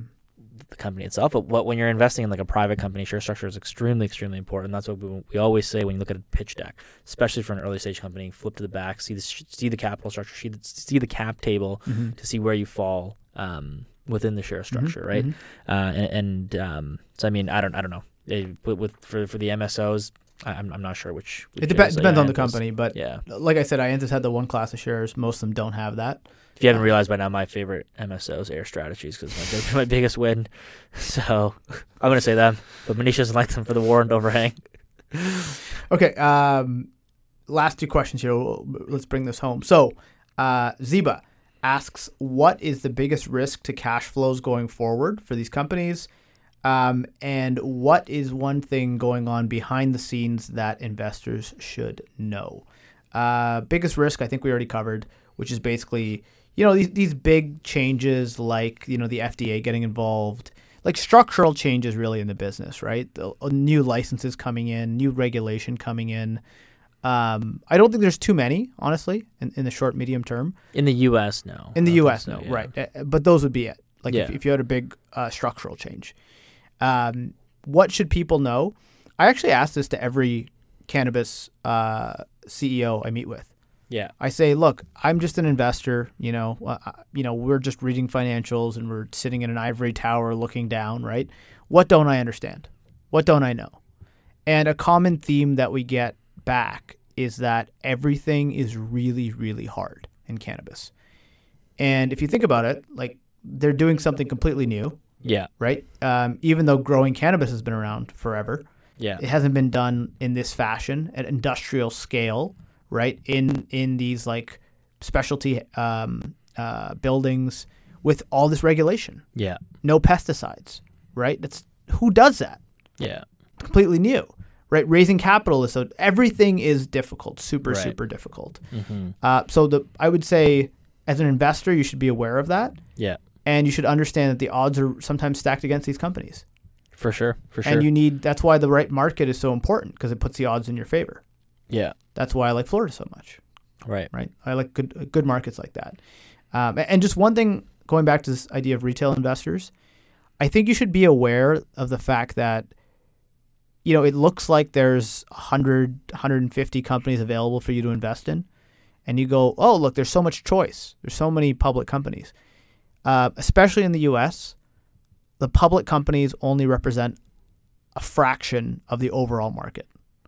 Right? So you go, oh, I love beverages. Beverages are going to be huge. Yeah. I'm okay. Who's got the best beverages? Oh, Canopy does. Hexo does. Mm-hmm. So that's who I'm going to invest in for the beverages. Right. Right. What you don't understand is that if you could see all the private deals, yeah, which we don't even see, we see a tiny fraction of them. No, it's impossible. Yeah, exactly. It's, it's impossible to see them all, especially in yeah. the U.S. where there's so many. Um, but that gives you a, a more wholesome picture of like, oh, if I invest in a beverage only company and even one that's doing really well, the valuation is like so much lower than trying to buy this public company. Right. Um, I'm going to take take it one step further. The behind the scenes. I'll answer that that part um, from Ziba's question. Um, Europe has been really quiet. We haven't really talked about it. I've seen rumblings in the last little bit. Um, talked to a couple funds out there, and there's a a story that's sort of playing out. I would say if you were looking at sort of cannabis, you know, Canada was done. U.S. is the next two to five years. Mm-hmm. You'll eventually reach saturation. Europe, I think, f- like three to eight years. You know, m- making these numbers up, but like that's sort of the time horizons that I've been given by a lot of the industry experts. And what I've been noticing is because they're taking a medical approach mm-hmm. to cannabis, their their whole um, outlook on it is quite different. Mm. Uh, we don't talk about Europe that often. I don't really hear about it that much on you know most of the forums, boards, anything that we that we look at. Sure. Um, but there is a story brewing out there. Mm-hmm. Um, it lost some of the sales or sort of some of the wind in its sails, but mm-hmm. um, it's coming back. Um, and there's some some compelling arguments. That's that's something you know if you want to think behind the scenes, if you want to think really long term, start looking at the medical rollout in Europe. Yeah, I mean it's not something I'm focused on, but mm-hmm. you know, like we talked about before with with names as well, right? Like people aren't focused on something until they are, and then everyone yeah. goes there. Yeah. Right. So you you know if you can be ahead of the curve, it can be interesting. For sure. Uh, okay, last question. I saved this one for last. This is from Alderho ten, uh, and the question is, what do you think, or which do you think are the most undervalued MSOs if there's a Biden win or a blue wave in November? Uh, and mostly he was just, you know, asking about MSOs in general. Like, what's the most undervalued MSO? So, I guess first things first. Um, in terms of the election, bringing it back to the theme of this episode, the U.S. election, uh, blue wave would obviously be good. I can, I maintain the Senate is more important than the presidency. So if that flips, like game on. Like you're gonna re- really see some interesting stuff. Um, however, you know, Democrats are they're signaling they're willing to fight on the issue of cannabis, and in politics, you know, the best thing is not even necessarily to for everybody to agree with you. It's for your opponent to try to oppose you on a very popular issue, right? Like cannabis. Okay. Yeah. Right. So so like you see the Pennsylvania governor, he keeps pushing adult legalization. Now he believes in it, and that's great. But why does he keep pushing it so hard? Because the Republicans are stopping it. Yeah. Right. So this is now an election issue. right? And he'll keep hammering them on this issue, and eventually, you know, they're going to relent, right? Mhm. Or they're going to, you know, have to explain it when they go, you Yeah. know, for elections, right? Right. So um, I think that that benefits probably all the MSOs. Um, it probably benefits the bigger names the most, Right. just from a from a liquidity standpoint. Um, but that that's kind of there, there's a split between value and momentum that we've talked about before. Yeah. Right. You can see GTI and Cresco and Curaleaf and Trulieve, uh, but especially the, the first three really catching fire Mm-hmm. if Biden wins uh, in in November. Right. Right. Um, from the value side, what's the most undervalued? Alan Brochstein wrote a great piece on Columbia Care Mm-hmm. on the weekend, uh, and I think he's right. I think this is the the big five MSO, and it's being a little overlooked. Mm-hmm. It's got maybe a, a billion ish market cap at 1.1. Yeah. You know, you look at the fo- footprint of that company. Um, it's still earlier stage, still losing money, uh, but you look at the footprint of the company, and it's phenomenal. Yeah. New Jersey and Arizona, right? Um, uh, New York, Florida, like really, really good key markets. Uh, and I think that's, I think there's good value there. And if, if I wasn't doing the privates, like it almost looks to me like a private deal the way it's valued. Columbia Care. Yep. Wow. Okay. Yep. Yeah. Now look, they still have a lot of execution. They have to prove they can, you know, build out these markets and, and turn it around because they're still losing money right now, Mhm. right? Um, but they've got some nice acquisitions too. They're acquiring one of the top guys in Colorado, one of the top guys in California. So that'll bring a lot of expertise in house, Mhm. and and they're getting a very good deal from an EBITDA perspective. Yep. So you put all those things together, and uh, from a value perspective, that's quite exciting. Right. I, w- I, would I would go back to your original point. The big four would get the most love, uh, mainly because you know they've sort of proven. Just if you look at how they've been able to tap the capital markets versus anybody else has been able to tap the capital markets, uh, even prior to this whole election, you know, people are investing in the big four. Um, they're not having difficult time raising capital. They've proven out their strategy. Um, so yeah, you I mean, Trulieve raised you know ninety million or something. you know, like, exactly, and that's just tough, tough to do. Yeah, exactly. I, I don't think anybody else can do that. Like No, I. I, only the big four. Like I don't think anybody else can do a six-figure, raise. no, sorry, n- nine-figure raise. Nine figure, yeah. Yeah. It- no, I, I don't think so. And I, and I think if you know an election was was to happen, it would be a momentum play as opposed to a value play. Yeah, great Um, point. and so with that, you know, in momentum investing, things uh, when someone beats, it's amplified, right? Yep. So Mhm. a capital raise, a successful capital raise like that is a beat in my books. I think those are the guys who are who are going to get the most the love. most love. Yeah, Yeah, yeah. And and Now, I mean, Right. will will their valuations, um, will will their price run up from their valuations? Maybe. Yeah, th- this also al- uh, relates to uh, Eric's question about like don't sell the winners. Um, and you know, I'm always trying to, for better or for worse, I'm always trying to find value and do something clever. Right. And sometimes the cleverest thing is just to buy the biggest name and wait. Right? Like sometimes that can have the best result. Yeah. But that's just not really my style. Right. Right? And so I'm acknowledging what we just said about momentum, the importance of momentum. Mhm. That's why I bought started buying GTI. Right? Because I was like, look, good company. I can, you know, it's not an unreasonable valuation. Right. Um, and you know, I, I know that this will get a lot of love, Right. right? If if things pick up, right? Right. But where I find a lot of value, so like names like Columbia Care, the private MSOs that we've talked about, and you know we'll probably you guys will see come public next year. Um, also the single state operators, Mm-hmm. like those those there's a lot of like one off, not a lot, but there's a couple of one off guys who are kind of unloved. Mm-hmm. Um, you know, and any operator in Florida, I can I can look at and get at the right price. Right. I'm interested Yeah. right? Because um, ultimately, election, election or no election, I don't think you're going to see a lot of money flow to you know Liberty Health Sciences, Right. right, or or Bluma Wellness, which is one plant. I don't think those guys are going to get a ton of love from the election. No. Um, but like that's a business I can understand. I can see where it's Fundamentally, going. it makes sense. Yeah, I Right. can I can get excited about that. Um, and it's something where I go, hey, if I can make two, three x my money in three years, four years, Mhm. it's just an easier bet for me to make than just betting on the momentum of the election. Right. But to answer the question, big MSOs will get the love.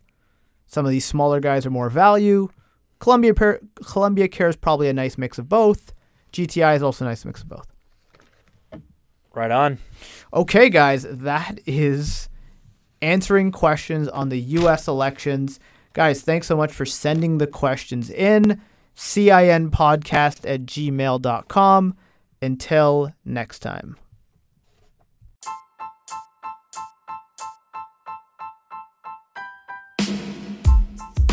This podcast is a general communication and entertainment being provided for informational purposes only.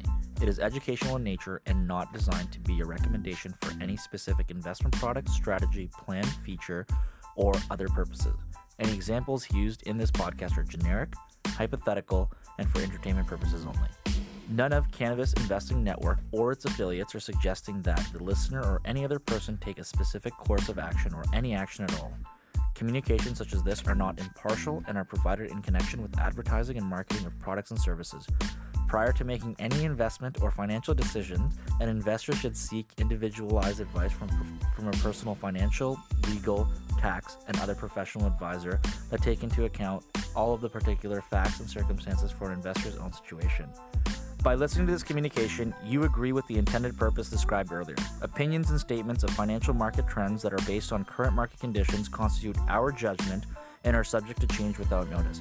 We believe the information provided here is reliable, but should not be assumed to be accurate or complete. The views and strategies described may not be suitable for all investors.